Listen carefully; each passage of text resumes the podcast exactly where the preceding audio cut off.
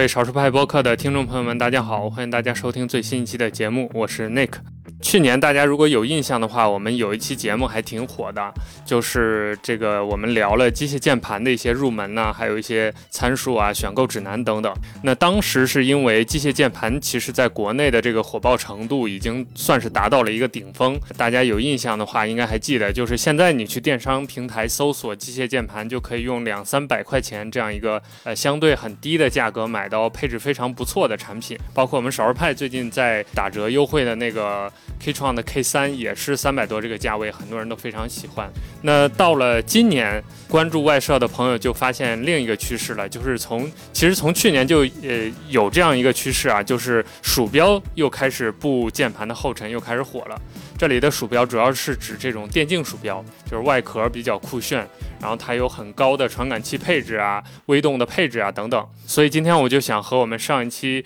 聊机械键盘的嘉宾，也是我们的同事北肖，一起再来聊一聊这个鼠标最近流行的这个趋势，包括同样的会给大家一些关于鼠标的技术参数的科普啊，还有一些选购的建议等等。那我们今天的嘉宾就是我的同事北肖，北肖先跟大家打个招呼吧。呃，各位好，我是鼠标和键盘比手指头还多的北肖。就我我们少儿派会员应该能从我们的奏折里看出来啊，就是我们因为不定期的就会写外设内容嘛，很多关于鼠标键盘的部分都是北肖来完成的，大家就会发现隔三差五这个关于外设的奏折里面就会有关于鼠标的内容，就很明显的你能感受到这个鼠标有想要成为下一个机械键盘的那种趋势。所以，我们今天首先要讨论的，或者说我很好奇的一点，就是鼠标为什么最近又火了？因为这个电竞鼠标啊，它本来其实一个相对小众的一个，算是一个品类吧。因为，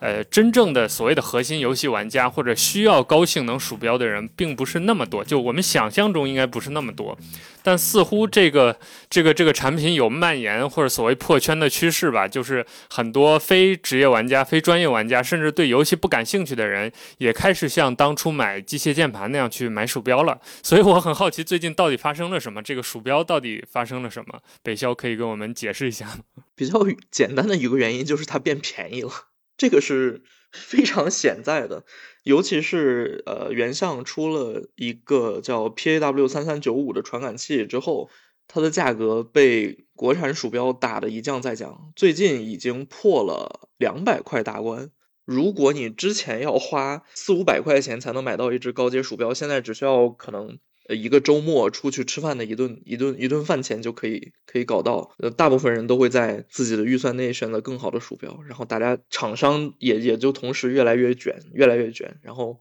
消费者就能买到更好的鼠标。我我觉得是个良性循环的结果吧，主要还是变便宜了。大家还是对价格比较敏感的。对，我觉得这里就说到了一个很重要的关键词啊，就是这个三三九五传感器。嗯，基本上最近这一批价格降下来的高性能鼠标都有这个标签，就是大家都会着力宣传三三九五传感器。那这个东西到底是什么呢？就它真的好到就又高配又低价吗？呃，因为说传感器，其实呃怎么讲呢？我们之前在一个。会员的消费者报告里边也讲过，鼠标就是它的发展历程跟一部分参数的内容。呃，传感器这个东西其实就相当于一个摄像头，它能把鼠标垫表面的那些纹理什么的都拍下来，然后通过对比这个纹理的变化来感知出来自己在朝哪个方向移动。移动三三九五传感器就是。目前为止，这个感知能力最强的摄像头，可以这么说吧，相当于。然后，因为在传感器领域，尤其是高端传感器领域，有一家叫原相的企业是事实上处在垄断地位的。这个三三九五就是他们家目前出的性能最好的传感器，而且还能做到一个比较低的功耗吧。它的工作电流大概只有一点七毫安左右。如果放到之前的话，同等性能的有线的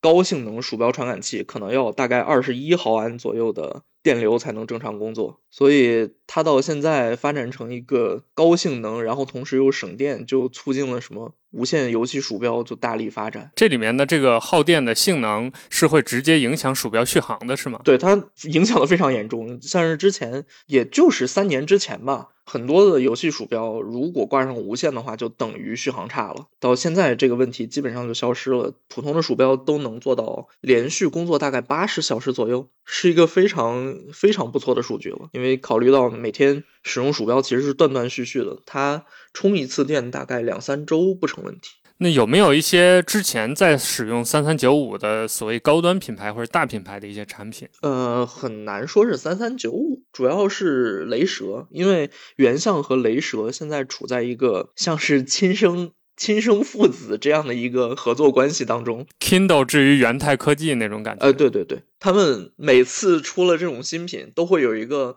更精良的改款，先放给雷蛇去用，然后在一年之后再出公版。这个三三九五就是之前他们的。Focus Pro 传感器，雷蛇的 Focus Pro 传感器，它的公版哦，骁龙满血版先给小米用，哎，差不多是这个意思。原原相现在跟雷蛇就是这样的关系，之前这家厂子是。罗技，但是后来逻辑为了摆脱原相的控制，他开始做自研的传感器，然后这个工作就交给了雷蛇。逻辑传感器这个事儿可以一会儿也聊一下。那呃，说回这个三三九五啊，就是三三九五威力这么大，然后现在价格又降的这么便宜，它背后有一个什么逻辑呢？就是它怎么就变便宜了？是原相自己这个成本降下来了，还是说大家开始都做鼠标了，所以呃集体采购把这个成本打下来了？这个。因为具体涉涉及那个业内的事情，我作为消费者我也不好观察到，但是。就我个人的理解，是因为其实有很多鼠标厂商，他们自己是没什么太强的研发能力的，就包括什么驱动，让他们自己去调试传感器、去配主控，他们可能都做不来。但是因为三三九五本身这个传感器的性能，它的底线很高，所以之前那些提供方案的那种整合方案商就能做出更好的板子。这样那些小厂商就可以压下去自己的外壳成本、研发成本，然后直接套用一个方案商给出的已经做好的现成的板子就行了。所以，其实如果是大厂的话，看他们同等性能的鼠标价格也没有什么太大的波动，主要是国内的小厂能用更低的成本就做出来一个高性能鼠标了，所以市面上看起来整体的价格就会低一些。听上去有点像笔记本电脑，就公模开好了，大家各各家自己贴 logo 那种感觉，差不多。比鼠标的那个呃方案商就有点相当于蓝天啊，但但蓝天是把模具一起给了，这个一般鼠标厂商还是会开发自己的模具的。哎，说到模具，我也发现最近这批便宜的高性能鼠标有个趋势，就是他们模仿知名产品的那个痕迹非常的重，基本上模仿的重点对象就是那几个，比如说罗技的 G Pro 系列，对对，还有像比如 Razer 的炼狱蝰蛇系列，就大方向就是这 对，就这几个方向，所以这个也是有什么。什么原因在背后的吗？就像你说的，是因为这些模具本身设计的非常经典、非常好，所以小厂愿意去模仿、愿意去抄，还是说，比如他们上游的供货商可能把这套东西开源了，或者给大家拿出来用了？其实就是因为好抄，上游供货商也有类似的模具比较多吧，因为他们开这种模具去找贴牌也比较方便，自己卖也比较好卖。那从你的角度观察，就是业内对于这种，包括用户吧，对于这种。模仿或者是抄这种经典产品外形，然后自己内置一些传感器啊，内置自己的微动，这种行为是怎么看的？就消费者现在能接受这种？说实话，消费者不是很在乎这件事儿，主要还是因为它太便宜了。呃，嗯，毕竟并不是所有的厂商都能像罗技一样打磨一个呃，就 G Pro 系列这个 G Pro Wireless 狗屁王，所谓狗屁王的这个模具，它开发了几十版，就来来回回试模具，用木头、注塑等等方式。他磨了很长很长时间才磨出来这么一个经典模具。如果你让小厂去做这件事，他们肯定做不来的。但是你让一般的消费者去花一个首发大概八九九、一千零九十九这样的价格去换一个新鼠标，他们大概率也干不了这个事儿。所以，要不然是等降价，要不然是直接买一个模具类似的更便宜的产品，先试一试这个鼠标到底好不好用。如果好用了，再去换到所谓的原版鼠标也好，或者是换其他的模具也好，消费者本身的成本都能低很多。其实也还好吧，因为模具这个东西想照抄，其实还是挺难的。大部分都会有一点点的差别，适应的人群也就不太一样。听上去这也是一个制造业很常见的一个过程，就是大厂自己开模、自己原创、自己趟坑，然后把这些坑都平了，整个供应链都被他收拾的差不多了，然后这些小厂跟进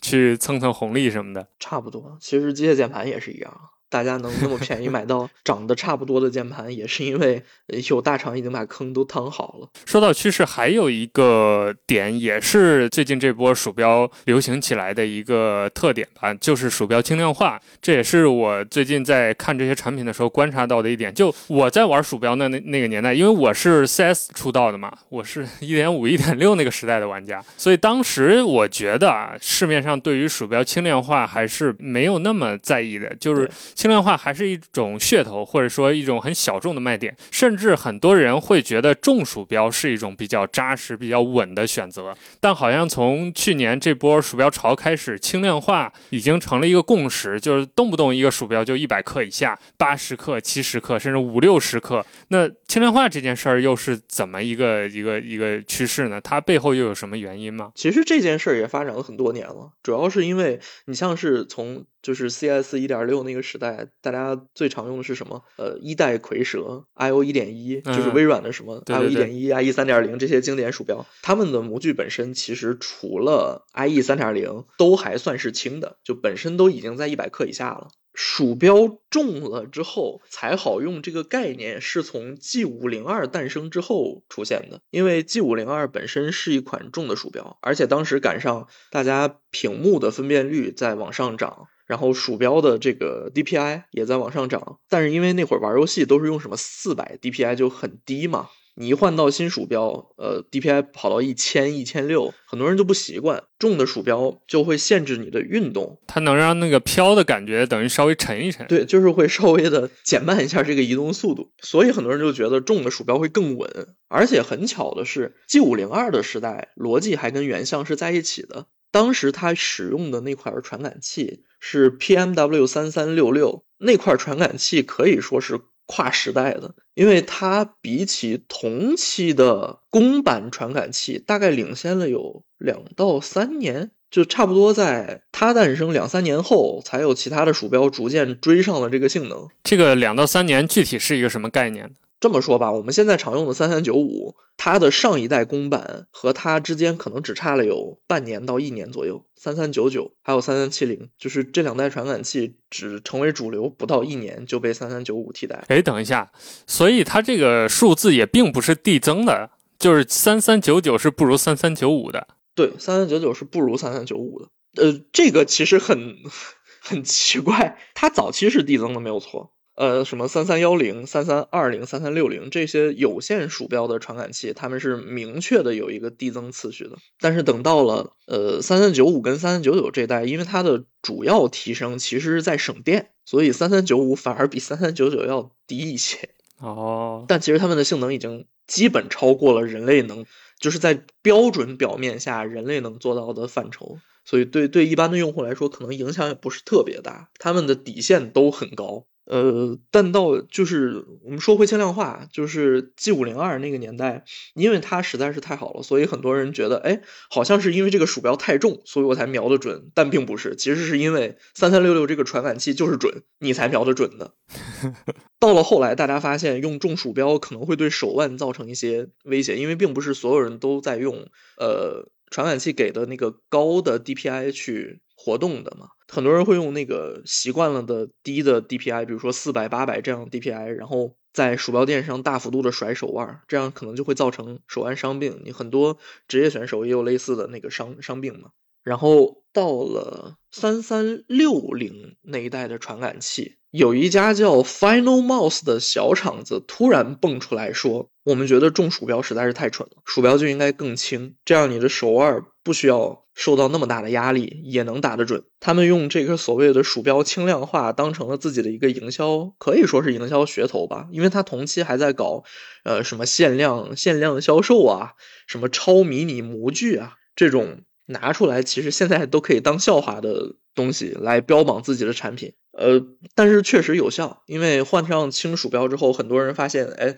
自己之前会被鼠标的惯性拖着走，现在不会了。呃，它就一时在职业选手当中流行开来。后来逐渐的，Final Mouse 这个轻量化的理念就被大厂也接受了，他们就开始开发更轻的外壳。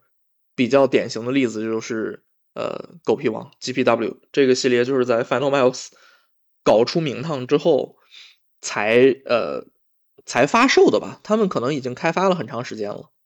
但是是在这波轻量化的风潮起来之后，大厂才逐渐跟上的。所以这个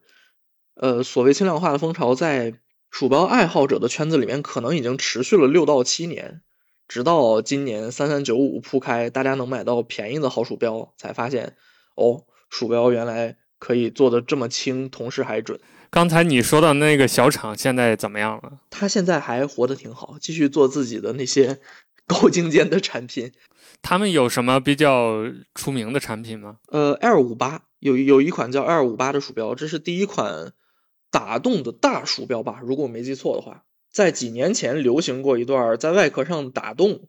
然后带来轻量化体验的这样的鼠标外形，这个也是 Final Mouse 带出来的。他们在大尺寸鼠标上做到了一般厂子做不到的八十克以下的重量。他们的产品通常在一个什么价位呢？折合人民币的话，折过来的话大概要一千一千左右吧。他们曾经在国内有过一个微店代理，呃。当时卖的 Ultralight Two 大概是八百八十八块，其实放到现在也就是旗舰旗舰鼠标的价格，但是在几年前鼠标卖到这样的价，其实还是挺离奇的。嗯，而且它还是一个小厂，对，主要是因为是个小厂，就包括配套的什么散绳线，那个超柔软线材也是 Final Mouse 带起来的。哦，原来都是他们，所以他们听上去给行业做了不少贡献。对，但是其实。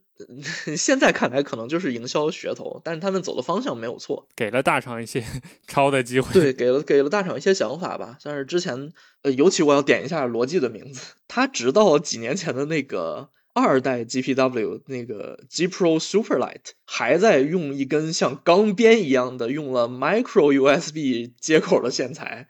这这种事儿放在 Final Mouse 身上就不会发生。但是 Final Mouse 本身也有很多问题，因为他们作为小厂嘛。他必须要找代工厂来生产自己的鼠标，品控其实做的很差，所以他们也是经常被骂的。鼠标卖的很贵，呃，品控差，还出现过呃职业选手赛场丢帧的状况。哦，所以那个著名的 CSGO 丢帧事件是不是就用的他的鼠标？哦，CSGO 丢帧 反而不是，呃，CSGO 丢帧是卓威的杰作啊。我们著名的电竞大厂卓威在自己的无线鼠标上栽了坑。呃，Final Mouse 丢帧的是 Valorant 无畏契约的赛场，他当时那个丢帧严重吗？还蛮严重的。有一个叫 Tens 的选手吧，呃，在瞄人的时候鼠标拉不过去，同时还一直在滚轮跳，所以 Final Mouse 的做工真的很神奇。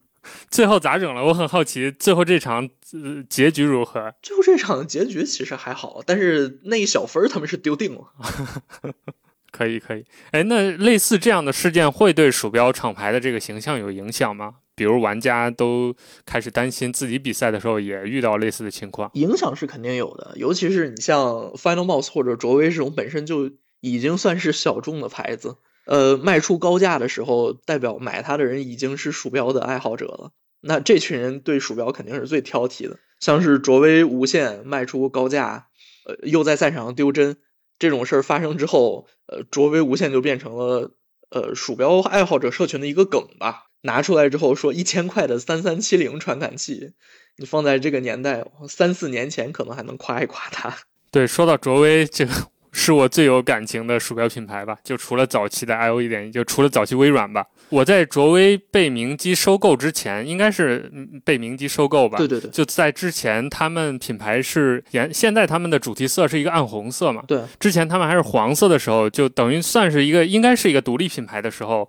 我就买了他们的鼠标。而且是我就是目目前用到现在是最合衬我的手型的鼠标，就是他们那个瘦的 FK 系列。而他们就他们，我觉得他们应该跟 FPS 社群的关系很好嘛，所以他们对这个类型的游戏的优化和研究确实是挺到位的。就用它打 CS 确实非常舒服，而且当时呃一度几乎所有的主流的 CS 选手都在用它的产品嘛。他后来发生这种事儿，确实挺挺搞笑的。而且它的那个无线产品确实不怎么吸引我，就就像你说的，就价格也很贵，但看上去性能也没有很好，而且实际也确实给职业选手造成了困扰。对啊，呃，卓威把所有的钱都花在了模具的研发上，他们几乎推出的某一款每一款模具都是经典，但是到了无线这块儿，嗯，确实不能像之前一样了。其实，在卓威的上一代有线产品，他们就已经展现出了那种明显的，也不好说是傲慢还是疲劳。像卓威卖的最好的一代是 E C E C A 系列吧。就当时后缀还是 A 的时候，是所有的厂商对所有的厂商都在采用三三幺零传感器。这个传感器是二零一四年发布的吧？如果我没记错的话，这是第一个能够把高端激光引擎打趴下的光电鼠标引擎。卓威在这个传感器的调教上花了很大的功夫，就是因为三三幺零如果不换透镜的话，它的追踪好像会有有一些问题，所以卓威花了很长时间去调教自己的。呃，模具也好，然后又去做了定制的透镜，然后让三三幺零能够平稳的跑。结果等到三三六零的时候，这招不好用了，因为三三六零就已经是一个下限相对较高的鼠标引擎了。当大家拿出来性能都差不多的时候，它就会晚晚个一两年才上市。那个时候，基本上公版的鼠标、高端鼠标已经进到了三三八九的时代。你包括这次它发售无线也是，它用了那么大的精力去调教所谓的无线稳定性，去搞了一个天线一样的基站台放在桌面上。哦，对对对，那那个很奇葩。大家都去玩三三九五的引高端引擎了，然后他还在用上一代三三七零。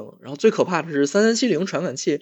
呃，现在被挖出来说，其实它的那个追踪策略是有问题的，因为呃现在的。鼠标引擎就尤其无线鼠标引擎，为了省电嘛，它都会采用那个动态的动态帧率和动态回报率。就是如果你动的慢，它就会用比较慢的方式，呃，用比较慢的速度去对鼠标垫采样，然后也用一个相对较低的频率去给鼠给电脑回报，有点像手机的那个荧幕刷新率自适应。呃，对，有一点有点类似，其实其实非常类似，就是。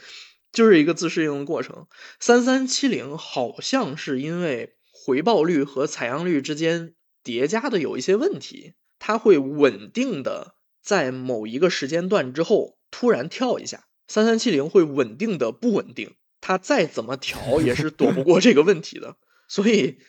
拿到三三七零的，如果是我们普通打游戏可能还好哈，但是在赛场上那些职业选手用高速甩枪的时候。可能就会发生丢帧的事故。听你这么一说，卓威这个品牌很像锤科，就他在自己很在意的地方，在自己很在意的一些地方拼命的 tuning，但是又往往因为自己本身就是小厂，资源不够，加上这种过度的 tuning 会跟不上主流的节奏。差不多，还真是差不多一个意思。哇，突然找到了很好的比喻。对，而且喜欢他的粉丝会很喜欢，就是他 tuning 那些点，如果中了就就特别的吃，但是如果没中的话，就大家根本都不 care 这些对，是这样的。嗯，现在如果还在买卓威的话，确实是喜欢卓威的模具，因为人家做的确实是好。虽然虽然可能往回往回倒车的话，可能大家都是从什么 I O 一点一点一啊一三点零承袭下来的一些特征，但是他们做出来的模具就是比其他人的要更加合手一些。哎，说到这个 I O 一点一和 I E 三点零，我也很好奇一件事儿啊，就当初微软其实在一个大家都还没有做电竞鼠标概念的一个年代，它就自己做出了这么几款经典的产品，而且它这个这两个系列其实本身都不是给游戏玩家做的，对，就它做着做着，大家发现这玩意儿真挺好使，然后就开始拿它打游戏。当初微软是怎么就稀里糊涂就走对了一条路呢？就就突然成了电竞级别的优质产品了？呃，这个我印象不是非常清楚，但是呃，IE 就是 IntelliMouse 那个系列，他们还是按办公鼠标的那个模式去做的嘛。但是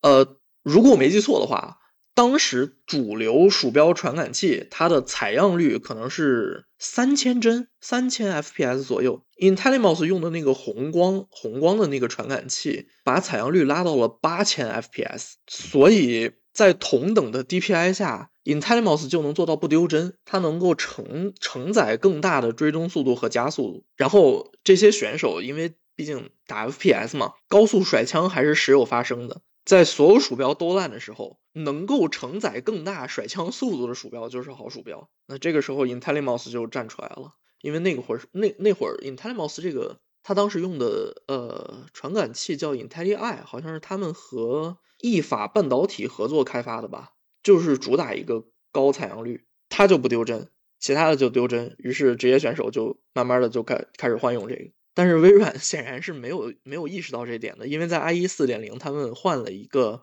更加办公的传感器，叫蓝影这块传感器，应该现在还在继续迭代。微软现在的鼠标还在用的这个蓝影，就是一个纯纯的办公引擎，它能探照的面积更大，也就是说它能适应更多的表面，但是它的加速度跟最大追踪速率就变得没有。之前红光的 IntelliEye 那么好看了，所以等到 IE 四点零那一代，所有的游戏选手突然就不再使用微软鼠标了，然后 IE 三点零也就成了传奇。对，好像蓝影这个技术，它可以在玻璃表面用，我记得它有一个卖点就是，对，还可以水泥、木头这些一般鼠标都可能会 就指的晕的哪儿也不着哪儿的表面，它都没问题。这就是一个纯纯的办公引擎。我觉得我们在这儿可以跟大家科普一下，就尤其很多听众可能如果他对鼠标不了解的话，我们刚才其实提到了很多概念，比如鼠标的 DPI，还有刷新率、采样率这些东西。哦，对，还有一个就是激光和光电的这样一个传感器的区别。感觉这两年其实不太说这个了，但我记得我我之前入坑的那个时代，这个东西争议还是挺大的，就大家都各自拿出自己的卖点，说自己的东西好，包括谁该取代谁，也是一个当时很流行的一个争议点吧。所以这些概念能不能跟大家讲一讲？就那先说传感器吧，激光和光电确实很久都没有提了。呃，因为二零一四年的时候三三幺零发布嘛，当时还是最好的传感器应该是安华高的 A 九八零零。这个就是一块很典型的激光引擎，也是目前为止最好的激光引擎了。激光和光电的区别，其实主要是这个传感器使用的 LED 的光源。激光传感器用的就是单向的激光，然后普通的光电传感器用的就是红外线。但其实大家的到了后期不怎么区分，就是因为激光鼠标严格来说也是光电鼠标，它用的是红外激光。激光鼠标其实有很多的 优点。激光嘛，强度比较高，它能够穿透的表面厚度就比较大，所以它能够在比较垃圾的表面上也能做到正常追踪。比如说，它能用在玻璃表面，刚才也提到了，就是因为呃，光电鼠标可能在玻璃表面上光就直接反射回去，然后传感器就傻掉了，它就不认识路了。但是激光就可以穿进去，看到一些里边的，比如说更细微的纹路，这样就能保证它的正常追踪。但同时，如果用在游戏上的话，激光引擎的问题是，因为它追踪的太细了，它会有一个不稳定的加速度，因为它能比对的细节太多，就可能觉得自己走得更快，就诸如此类，这是大概大概是这样的一个原理。呃，等到了三三幺零这款光电传感器在性能上。超过了 A 九八零零之后，激光引擎本身就没有什么再发展的必要了。赶巧也就是在可能是之前几年，具体的年份我记不太清楚。激光引擎的开发大头安华高被原相收购了，所以他们理论上变成了一家。那原相就本着自己的光电鼠标继续研究下去了，所以之后也就没有再推出过高端的激光鼠标传感器。所以这是个战术并购，算是吧。不过确实，如果到后来大家追求更精准的追踪的话，着力去发展光电，就是着力去发展普通的红红外线 LED 这样的传感器，可能会比较好一些。呃，因为它毕竟解解决了那个不稳定的加速度的问题。嗯至于鼠标的一些参数，采样率跟回报率，其实现在说也没什么意义了，因为。呃，目前比较高端的传感器应该都选择了动态的动态采样和动态回报，为了保证无线状态下省电吧。呃，DPI 现在大家也不再提，是因为 DPI 本身是分辨率，然后它的单位是点，就是每英寸内它能采样到的点数。那呃，DPI 高就相当于我鼠标走过一英寸的距离，比方说两万六千 DPI，那它最高就能在这一英寸里面踩到两万六千个点。呃，其实是就也是对那个照相所谓照相机的那个成像能力的一个证明了。呃，追踪速率跟加速度的话，体现的就是你鼠标能呃在多快的移动速度率下保保证一个正常的追踪。不过这些参数其实放到现在的高端引擎上都没有什么太大意义，因为他们早就超过了正常人能够甩出去的最大速度。我们更需要担心的可能就是呃鼠标和鼠标垫的搭配这样的呃一些外部因素。哎，所以能不能这么说，就是现在一个鼠标的新人，他即使不懂参数，比如说他不看厂商任何的关于 DPI 啊、刷新率、回报率的宣传，他只要认准最新的型号买，然后买大品牌的产品或者靠谱的产品、有口碑的产品，他在这个性能上都不会有什么问题。差不多可以这么说了。嗯，比方说现在回报率，大家已经开始开始卷到四千回报率或者八千回报率。但是可能有的人这辈子都用不到这么高的数据，他们可能在二百五的回报率下就已经玩的很开心了。对你，你说到这个，我又想到，因为刚才我有说嘛，我是 CS 出身，所以我没有用过一千六以上的 DPI，我甚至都没有用过一千六 DPI，就到现在，我我其实也买过挺多的高端鼠标的，但是，嗯，就我正常，比如办公，我可能会用一千二，就即使我用一个四 K 二十七英寸的一个。Display 我也可能只用到一千或者一千二，而且四百八百是我非常常用的。比如四百，我一定是在就打游戏，我一定会切到四百，就不管这个游戏可能是现代的，比如像呃 COD 这种节奏非常快的游戏，其实很多职业选手他会用很高那个分辨率呃很高的那个 DPI 去。甩枪啊，各种摇头晃脑，对，但我还是非常习惯四百，就或者打一些别的，就是需要鼠标操作，但又不需要那么慢，就不不能接受那么慢的，像四百那么低的 DPI 的，我就会用八百。所以，我我用鼠标就是我逻，我现在办公加游戏会有一个逻辑的鼠标，就是它能内置几档嘛，我最高那档就是一千六，但基本上都是用来过渡的，就是我只是切过去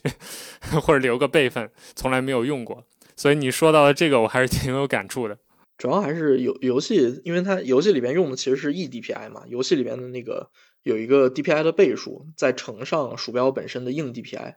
游戏里边的 eDPI 是可以保持，就可以保持在一个比较一般的水平。然后呃，比呃，不是，比如说鼠标 DPI 低了，我就可以把游戏里边的倍数拉高，怎么怎么样的。不过现在到了好一点的鼠标引擎，其实呃，把硬 DPI 拉高还是比较。比较有必要的，呃，拉到可能三千二以下都是合适的，因为它毕竟采样能力已经提升了这么多嘛。你让鼠标的硬追踪打出更多的点儿，就相当于它能更精准的追踪你的运动轨迹。你调到四百跟调到一千六，它的差别就是中间差了三个打点位。你用四百的时候，它可能再乘上游戏里边那个倍率，你的曲线可能会看起来很平滑，但它不是你手真正运动的曲线。然后，如果你换到一千六的话，它就是呃，那个曲线可能是陡的，但是它能反映你手的那个真实运动。然后在某一些，就尤其是现代游戏吧，不是那种瞄爆头线的游戏，就是像是什么《守望先锋》啊、《堡垒之夜》这样上蹿下跳的游戏的时候，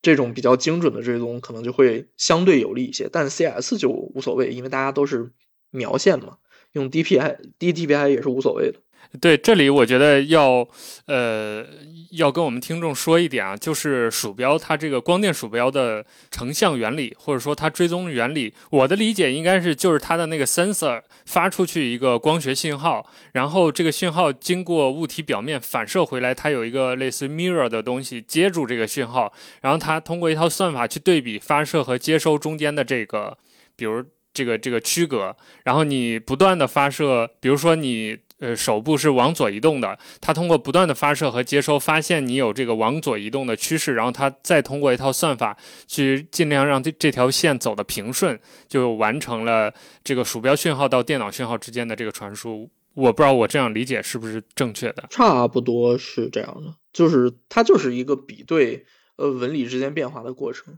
就是看它现在拍到的照片跟之前拍下的有什么不一样。就通过这个来判断你的位移。不过它每次回报都是增量，比如说你在 x 轴呃在 x 轴上走了走了可能三个点儿，然后在 y 轴上走了一个点儿，然后它回报的就是这个三一这样的数据。所以它本质上是把你的这个 surface 这个这个鼠标垫当成一个坐标在打点，然后它通过每一次打点的那个位置就知道自己的鼠标大概处于什么位置了。照相机拍照，然后每拍照就是打一下点，然后它算出来这个两个点之间的距离。再回报回去，这个距离的增量到底有多少？那我们接下来再聊一聊别的吧。就除了刚才我们反复在聊的这个鼠标的传感器之外，还有一个对鼠标比较影响比较大的一个东西，就是它的微动。微动就是我们在按键的时候发出那个 click click 那个的声音，其实底下就是有两个相当于开关，所以这个开关它其实是蛮影响鼠标寿命，或者说呃直接决定鼠标寿命的一个一个。一个元器件吧，就是你的微动，现在它有点像机械键盘的那个每一个轴。对对，就是厂家也会宣传，就是微动的厂家也会宣传，我这个微动能几十万次、几百万次的这个你反复的点击，我会不坏，就很像轴体，有几千万次寿命那种感觉。所以，呃，刚才我们有说到，就如果你现在买一个高阶的鼠标或者是中高阶的鼠标吧，你只要选一个比较新的传感器，比如说像最近流行的三三九五这样的传感器，等于说你从此无忧了，你就不用再挑什么特别的参数细节了。那微动需要玩家注意什么吗？或者说微动领域？现在流行的这些新鼠标也已经到这个程度了吗？其实还好，因为我觉得对于一般呃平常本身不怎么玩鼠标的人来说，你拿到手一个鼠标，呃，你想保证它的寿命，那你就去挑售后好的牌子就好了，去买大牌子，这是最简单的解决办法。呃，现在也有不少的厂商为了解决这个微动寿命的问题嘛，你像之前呃罗技，因为它。罗技跟雷蛇这两个厂子吧，是一直因为微动寿命低，呃，饱受批评，所以他们就开始搞光学微动，就用一个机械结构上理论上它不应该坏的结构来替代普通的机械微动，像是大家之前常用的欧姆龙二十 M 吧，这应该是罗技之前非常常用的一个微动型号，它就是手感比较清脆，就是。就是几乎你打开哪一个鼠标，它用的都是这款微动，它手感很好，但是它寿命低。然后，呃，在当时罗技的可能是可能是因为它的算法，或者是因为它的那个鼠标预压系统，就导致二十 M 这款微动在它的鼠标上寿命变得极其低。有很多人可能一年不到，一个标称二十 M 就两千万次寿命的鼠鼠那个微动就直接暴毙。等到现在的话。尤其是在逻辑换用了光微动之后，他们微动这个问题其实就解决掉了。那随 随之影响寿命的，可能就是它的仍然在用普通编码器的滚轮。一般电竞用户可能会自己准备一套烙铁之类的设备，他们会 对他们会搞四五套不一样的微动去挨个试手感，或者是调整那个。调整里边按键柱，就是在鼠标内部点压微动上面那个开关小点儿的一个延长柱吧，去调整它的长度，来去掉按键前后的空键程，就是等等，这都是一些在我看来就是一些很很很很 geeky 的事儿。现在应该比较流行的是 TTC 的所谓八千万次金微动吧，还有凯华出的等等什么粉点啊。就是不同的微动，它手感是有细微的差别，但是对于一般的玩家来说，说实话没有必要去，没有必要去在意这件事。就是如果你真的在意的话，又不想去学焊焊烙铁之类的，你可以去买一个 ROG，或者是现在一些国内小厂在做的带有微动热插拔功能的鼠标，它就比较类似于之前键盘上流行的那个轴体热插拔了。这样你就可以随心换自己。喜欢的微动型号，那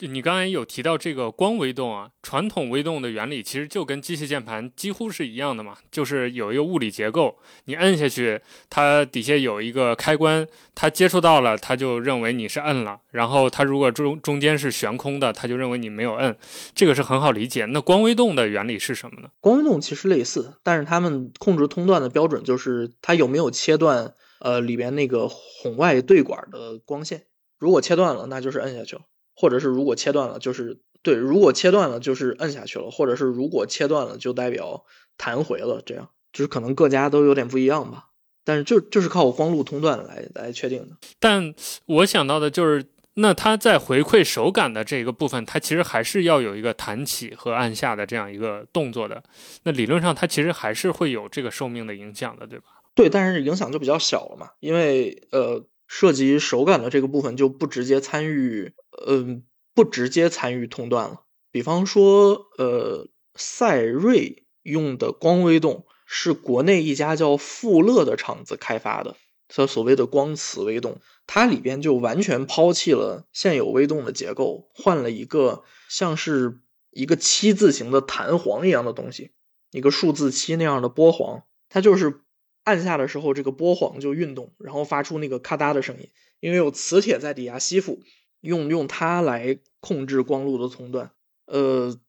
雷蛇可能还比较保守一些，雷蛇跟欧姆龙用的都是有一套机械类似机械触点的结构在控制这个手感，但是最终影响呃发出的讯号的还是还是光路，它可能就比较比较好去模拟现在有的这种机械微动的手感。你像赛睿那个的话，就很多人会说，呃，赛睿呃或者是富勒他们的那个光磁微动的手感就非常硬。呃，就是因为结构发生了比较大的变化，因为是个弹簧，对对对，是个波簧，它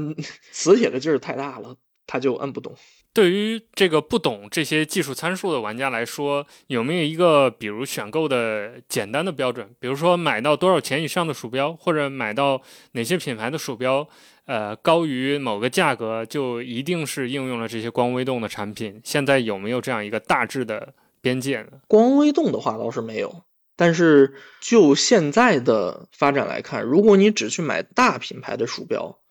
打折的时候能在八十九块以上，几乎就是能用的水平了。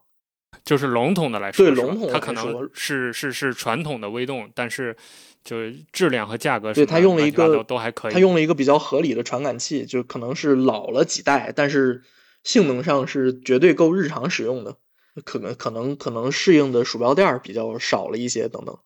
但是到八十九块以上，你就已经能买到性能合适并且模具也过得去的鼠标了。那如果要求再高一点呢？比如说我是这种 FPS 选手，我对鼠标的压力给的非常大，然后我要求精准的反馈，然后电竞的时候，比如打守望先锋，我不能出事儿。那这样的产品有没有一个价格的标准或者一个品牌的标准？如果算上最近的几个价格屠夫的话，二百块以上就可以解决了。所以这就是现在这个时代好在哪里，二百块你就可以买到顶级性能的鼠标，几乎是顶级性能吧。因为很多方案商只是用了好的传感器，但它没有用比较高级的主控啊，带来的问题就是这个传感器的性能并不能完美发挥，或者是可能受到主控的限制，可能还是出现各种各样的小问题。但是至少在正常的。日用状况下，这个追踪就已经能够做到非常的精准了。那如果更进一步呢？就是现在大家也都看到，比如说动辄卖六七百、七八百的鼠标，而且现在旗舰鼠标其实越来越贵的，有这样一个趋势。那就这些玩家就买了他们的这些玩家，或者生产这些鼠标的这些厂商，到底在提供什么呢？玩家想要获得什么呢？就换句话说，就是比如说我拿八百块钱去买一个旗舰鼠标，我是在买什么呢？呃，举几个例子吧。因为等到上了一定的价格之后，其实各个厂商在卖的就是自己的特点了。比如说罗技在卖的可能就是他们的 Hero 传感器，还有自己研发多年的这个 GPW 的模具。呃 Q 传感器本身追踪比较。也很难说它是好或者是坏，它很有特点。Q 传感器的 DPI 调的算是比较精准的，你设定一千六，它跑出来的实际 DPI 可能是一千六百零一或者一千六百几十这样。你换到一般的厂商的话，它可能就会产生，呃，设定一千六跑在一千七这样的比较大的差距。呃，你再比如说，如果是雷蛇，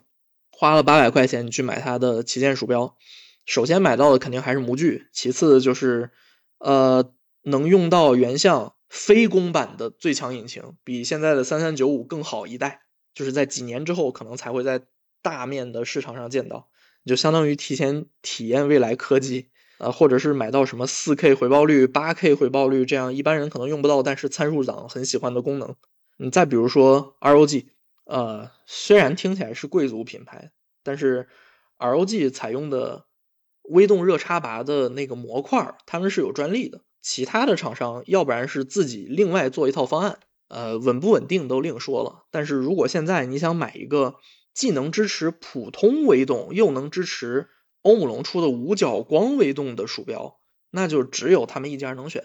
这样同样就是一样的性能，你可能还是要多花个两三百块钱到四百左右，四百五百这样。我觉得我们今天有一条线是一直贯穿的啊，就是随着这个鼠标的传感器啊。这些包括主控的一些发展，它所能采集到的数据，或者说给这个电脑的回馈，已经渐渐的超过了人类的反应。我觉得这一点就是很重要的一点，因为我们在玩别的一些电子产品，其实每年都会有人说，比如手机现在性能已经过饱和了，年年都过饱和。但事实上，手机的性能年年都在进步，而且大家会发现很多游戏啊，或者一些重度场景，手机还是跟不上。就这样，这种所谓的性能过饱。和或者是性能过渡论是一个非常荒谬的理论，但在在在鼠标这件事上，其实恰恰不是的，因为人类的极限是在这儿摆着的。对，就是你再牛逼，你除非换上金属手，否则 你的这个你手的移动，你大脑的反应就这么回事儿了，就是到头了。你鼠标比如之后的回报率、采样率再高，已经对于人类来说已经没有意义了。那能不能说？比如说，可能未来三的三年、五年、十年之后，可能再发展一段时间，鼠标的技术参数就到头了呢？或者说，厂商能整的花活就不再是拼参数了，就可能得真得把鼠标当点什么别的东西用了？会不会这样呢？不是没可能，但是现在鼠标传感器虽然硬参数上已经几乎到头了，但是它能发展的点其实还是很多的。因为呃，我们平常用鼠标的时候。要考虑的因素不光是鼠标本身，呃，为什么要用鼠标垫儿？就是因为大家桌面可能材质都是不一样的，你用玻璃，我用大理石，呃，或者大家用木头，什么什么样的东西，有的表面是并不适合现在的鼠标传感器去跟踪的。呃，打个比方说，呃，最早一代的，呃，三三幺零吧，最早超过激光传感器的这个光电鼠标，它有一个致命的缺陷，就是你在红色的垫子上用它的时候。它有很大的概率会丢帧，它没有办法很好的捕捉红色鼠标垫给它反射的红外光，这就是一个问题。那它的参数其实那个时候很多人就已经达不到它的那个呃技术标称的那个高值了。然后一般人去甩个什么三十 G、四十 G 这样的加速度，其实很多人都做不到。所以这个时候它的丢帧是从哪来的呢？就是跟鼠标垫相性不对。所以很多人就是鼠标来了，发现丢帧。呃，第一反应换鼠标太贵了，换张垫子吧，一换垫子立马就好了。你包括激光鼠标为什么遭到淘汰，也是因为它其实作为工作表面还蛮好的嘛。你去用玻璃桌子、大理石桌子这些都没有问题。但是如果你用真的有人打游戏在用的粗面鼠标垫儿，激光鼠标可能就会傻掉，因为它起伏实在太大了，它可能就会捕捉不准，算不清楚自己到底走了多少距离。所以现在三三九五这一代，呃，很多很多人用好一些的主控，也是为了能解决这个问题。你发挥它更好的实力，它就能追踪更多的表面。如果你用的主控不好，你可能换一张，换一张什么超细面，或者是用了奇怪材质的鼠标垫，立马就傻掉了。你传感器再好，它也没有用。但是，呃，三三九五它能够做到大面积铺货，有一个很重要的原因就是它底线非常高。呃，之前几年因为光电鼠标没有办法正常使用的玻璃鼠标垫，在今年的时候突然开始慢慢的回温，也是因为三三九五在正常表现下就能在玻璃表面追踪了，就它已经开始逐渐捡回自己之前丢丢掉的一些优势。所以未来鼠标传感器可能就是能适应的表面越多，怎么怎么样。包括雷蛇他们自家有一个呃叫非对称中指技术，就是说人在抬鼠的时候，如果你高速甩鼠标，抬起来又放下，那这个鼠标传感器肯定会有一个倾斜的过程嘛。你在往上甩的时候，抬起来那个过程很有可能你觉得，哎，我离鼠标垫好像还没有离开，那这个时候它就自动的调节到自己的那个 L L O D 叫自动。最大抬升高度到什么两毫米，然后你放下的时候，可能你到两毫米，它开始动了，你就会觉得，哎，这鼠标怎么在飘？因为一般人都是实实在在放到桌子上，它才开始动，你才会觉得它是跟手的嘛。它这个时候就自动的把 LED 又拨回到一毫米这样。像这种就是未来可能有的发展趋势，它就是呃能更加智能的读懂你的电子上的参数，能读懂你的手，能适用更多的表面，你随便放到什么位置，可能以后鼠标垫不复存在了，大家用用一个什么桌垫，哪怕你用水泥地，它都能正常跟踪，还能保持一个高的性能，这就是传感器那个时候传感器才算真的做到极致。你到现在其实还是挺容易丢帧的，因为前前一段时间我刚刚遇到自己的一个鼠标。在我最干净的一张鼠标垫上没有办法正常追踪，我换了一张差一点的，用的久了都磨损了的垫子，它反而正常了。就，还是对，现在还是要注重搭配的，就只是我们不用不用考虑的那么多了而已。就是往后发展的越好的话，你需要考虑的东西会越来越少。你想用什么样的电子都可以，往上一摆就能用，这才是鼠标鼠标鼠标传感器的机制。你刚才说到这个台湾高度这件事情，让我想起来，就又说回当初我入坑的那个年代，这也是一个挺重要的对于鼠标来说的一个卖点和宣传点。我记得当时有一些鼠标就会宣传自己，包括我记得有有一代微软的鼠标吧，就宣传自己说能抬高到两厘米还是多少，就是它中间那个讯号不会断。因为就比如说，呃，就 CS 这个项目来说，呃，有一些比如要。转身一百八十度这样的动作，可能需要你把鼠标抬起来，然后呃放到鼠标垫左边，整体的滑到右边，就是做一个很大幅度的抬起，然后摆动的一个动作。那如果这个抬起高度不够的话，可能鼠标就丢了。就在这个过程当中，你抬起来再回去就已经不是那个地方了。我也经历过这样的事情，所以你说到这个还是还是让我觉得蛮有意思的。当然，呃，你刚才在说的过程当中，我又想到一点啊，就是现在因为在买这些呃电竞鼠标的人，我们在节目开头也有聊到，就是他已经渐渐的开始不是所谓的专业玩家或者说核心玩家的这个人群了。就大家买一个高性能鼠标，可能就是为了办公的。就像我就是，就我基本上没有用所谓专门的，就除了微软的这种专门的办公办公鼠标来办公之外，对我大部分都是在用电竞鼠标办公的，而且我觉得就很受益嘛，因为它。其实更准，然后尤其是像无线鼠标，抗干扰能力更强。我平时搞个什么画图啊，需要呃这个精准点击的时候，我是觉得更舒服的。那现在越来越多的人会这么选择，那有没有可能就是未来所谓办公鼠标和电竞鼠标这个趋势也变模糊了？就大家可能除了 RGB 灯 有点区别之外，可能性能是一样的，甚至完全底层用了一套的东西呢？这也还挺正常的，其实，而且。照现在轻量化的趋势来看，RGB 灯说不定以后就变成办公鼠标的专属了。因为你想把鼠标做到五六十克，那个灯珠是一个很大的重量，它只要不带灯就能做的很轻很轻。这样一提，我就想起来达尔优，就达尔优之前有一个非常著名的模具叫牧马人，它鼠标的全长有十三厘米长，这是一个。字面上看是一个典型的大手鼠标，但是它实际上底盘很小，它底盘可能只有十点五或者是十一公分，它有一个很长的外展，所以就让它的那个手长适应性变得非常好嘛。就是我我个人认为啊，哈，这是一个非常好的模具，呃，我们可以拿这个模具做很多好玩的事儿，但问题是达尔优因为要带灯嘛，它牧马人一直保持了带灯的这个设计。他现在做减重能做到最轻的，好像也就七十五克。就是他为了带灯这件事，他做不了太轻的重量，然后也用用不上太好的传感器，因为要那样的话，就会超过他的客户的那个所谓能承受的价格范围。我觉得这个就比较可惜。嗯，可能到以后，大家如果真的游戏鼠标和办公鼠标混用，还蛮正常的。因为游戏的需求其实还算是少的，相比之下更麻烦的可能才是办公鼠标，因为办公鼠标要带上很多只有在办公场景才用得上的功能，比如说罗技的，呃，有一个跨屏联动的功能吧。啊，对对对，挺出名的一个功能。对，如果你在游戏的时候用，你甩的太大劲儿了，它甩到你第二台电脑上了，你怎么办？对吧？比方说你用什么最大窗口化，然后就没有没有做到全屏，它突然不认识了，那这就很尴尬。所以往后，我觉得反而可能是办公鼠标会更加分化。之前的时候，大家是在办公鼠标里边挑好的去玩游戏，往后可能就变成游戏鼠标，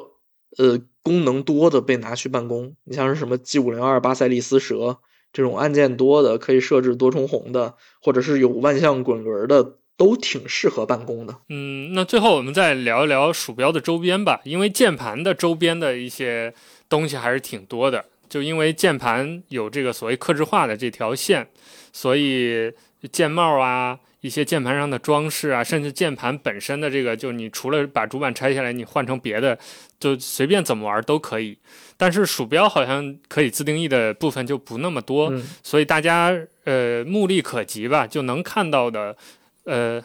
哎，我刚才断了一下，我发现了，来了个 外卖，我重新说，所以大家。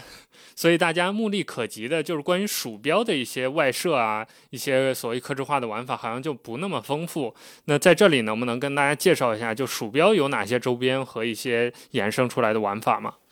呃，鼠标衍生玩法最多的目前还是 3D 打印，主要是因为呃呃，你你你让玩家自己去开模做一个新的模具，好像也不太现实，所以很多人会用会用一些比较好改装的鼠标去做一些 3D 打印的模具，呃。比方说吧，国外有一个比较出名的玩家叫 Piranha，Piranha，Piranha，越人越越南人吗？他是呃，他网名就是他用头像是一条食人鱼，我们就叫他食人鱼吧。食人鱼他就非常擅长用罗技的 G 三零四，就是那个很便宜的无线鼠标，做一系列的改装。它出过 G 三零四换上 G 七零三的外壳，换上 N Game Gear x M One 的外壳，换上什么独魁的外壳，MX 五幺八的外壳，就是他把一系列的那些经典但是没有出有线，或者是出了但是太重的鼠标，单独做了一个打印的外壳套件出来，然后他教你怎么样，就是从他那儿买到图纸，或者是。直接从他那儿买打印好的成品，让你去换换 G 三零四的外壳，这样你就相当于有了自己改装过的另一款鼠标。有很多人其实在这么玩，就包括现在也是吧。现在有一些国内也有一些小的工作室也在做这件事儿，去改装呃 G 三零四，还有酷冷至尊的 MM 七幺零，这都是比较好好改装的鼠标。呃，外设的话，对于一般人比较常用的可能就是鼠标包，就是。鼠标是有专用的包的，这件事儿可能就很离奇。但是如果你带的是一个，比方说，如果你只有一只狗屁王，就是八百块买的，这很爱惜，你就可以有一个硬质或者是稍微软一点的鼠标包把它装起来，这样也能保证你的无线接收器不要弄丢。这个还蛮必要的。已经丢过好多了。对，自学了如何配对装驱动。对，二点四 G 的那个。二点四 G 的接收器啊，大家一定要收好。而且很多人不想把它放到鼠标的收纳仓里面，是因为罗技本身这个收纳仓做的也有问题。有很多现在很多的无线鼠标其实都有这个问题，就是它为了保证减重嘛，它不采用磁吸收纳，它用的是就是普通的摩擦力，它可能做了个槽。但是如果你用的久了，外壳被你捏变形了，这个槽放进去之后，接收器可能就取不出来。我就遇到过一次这种事儿，然后鼠标被我返厂了，所以。鼠标包，如果你经常外带的话，其实还蛮必要的。再有一个是，如果你用的是有线鼠标，就比方说你用了非常，呃非常喜欢的模具，我我就有一款用了三三幺零传感器的鼠标，一个 TT 的夜系 R，之前在新玩意里边应该也提到过一次。那款鼠标 TT 已经不做外设了，所以我盼不到它的无线版，我也盼不到它的什么功能升级。但是它线特别的硬，就是如果你不用线夹，哪怕用了线夹也好。鼠标放在桌子上，只要那个线被窝着一点点儿，我的鼠标就会被那根线的那个推力推离原来的位置，所以我就换了一根散绳线。就是如果如果你在用有线鼠标的话，也可以去找一个，呃，商家其实还蛮多，你买来自己换也好，或者是自己做线也是可以的。呃，换一根那种超软的散绳线，这样能有效的提高。有线鼠标的使用体验吧，因为你这样能感到受到鼠标线的限制会少一些，它也不会出现你停枪放到那儿，然后发现手一直在跟鼠标线做对抗，这种很很难受的事上。所以听起来，虽然它不像键盘能换那么彻底，但是其实零零碎碎也有很多东西是可以换或者自己改的。对，想改也是可以改的，因为之前还有一些玩家会自己做主板，就是太喜欢这个模具了，然后商家也不出新款，那就自己打主板。他就真的哦，对我我我知道 L I E L 一点一有各种花式改装，对对对对，现在还在卖吧？应该有三三九五的改装，三三八九的改装都有。然后包括之前三三六零传感器那个年代，也有很多的老鼠标被做了这种就是玩家自制的三三六零主板套进去用。其实如果想玩的话，还是蛮多的。最近几年不常见，就是就只是因为三三八九和三三九五实在太强了，你去给老鼠标打一个新主板，其实没有太大必要。除了淘宝上那些卖自制 I/O 一点一的人，他们可能利益需要吧。而且这款模具确实比较比较特别，不是不是很好找。但是如果想，我个人还是推荐，如果你想买一个这种模具的鼠标的话，有一些国内小厂是做了复刻的，他们做的更好，而且外壳的质量也会更好。那最后一个问题啊，就是我们都知道这个键盘火起来之后。呃，克制化也伴随着火起来了，就是大家一方面对于性能的追求开始普及，另一方面就是对于个性化的需求开始普及。那就像刚才我们聊的，鼠标其实也有很多可以改装的地方。那有没有可能未来所谓的鼠标克制化也成为一条路或者一个趋势？我是我是比较抱有期望的，因为其实有很多鼠标都随着厂商的倒闭或者是产品线的停滞就死掉了。有一些很优秀的模具，就从此消失了。就比如说我刚才提到的叶西 R，就是不过我大概率感觉，这种所谓的克制化可能还是跟 3D 打印技术要紧密结合的。可能是由厂商来主动办这个事儿，也可能是有一些小的专业的克制化工坊会出现。就是呃，现在也有一些厂商在尝试做克制化的事儿，但是主要还就是换个配色。他们也做不了什么太多的事儿，因为你要重新开模的话，呃，可能 SKU 会太大，他们自己没有办法控制库存。但是只要厂商敢去放开这个权限，或者是允许一些爱好者或者克制化工坊去，呃，开发自己的这些新模具吧，往后我们应该是能看到很多可玩的东西的，像是打印外壳，或者是。哪怕是复刻的注塑外壳，或者是就是和某家厂子联名用他们的主板之类之类的，呃，其实我都不会太惊讶，但是就是不知道什么时候才能成了，因为毕竟 3D 打印目前价格也不能算太便宜，然后包括开模试模，你自己去修改图纸等等，都是有一定的壁垒在的。好，那我们今天关于鼠标的聊天。到这里就告一段落了，非常感谢北肖给我们带来了又一场关于鼠标这个外设的一些科普，还有包括一些。对于产品一些技术型号的回顾，所以我们做了键盘，做了鼠标，所以也很好奇之后下一个阶段鼠标火完了之后，呃，接下来会火哪些外设？也欢迎我们听众朋友们继续关注。如果大家想听哪些呃关于这些外设的资讯，还有一些技术分析，大家也可以在评论区留言，会员也可以发到我们的社区。我们接呃接下来有机会还会请北肖继续来给我们讲故事、讲科普。那最后再次感谢北肖参加我们这期节目的录制，也感谢我们听众朋友们的订阅和收听，我们下期再见喽，拜拜。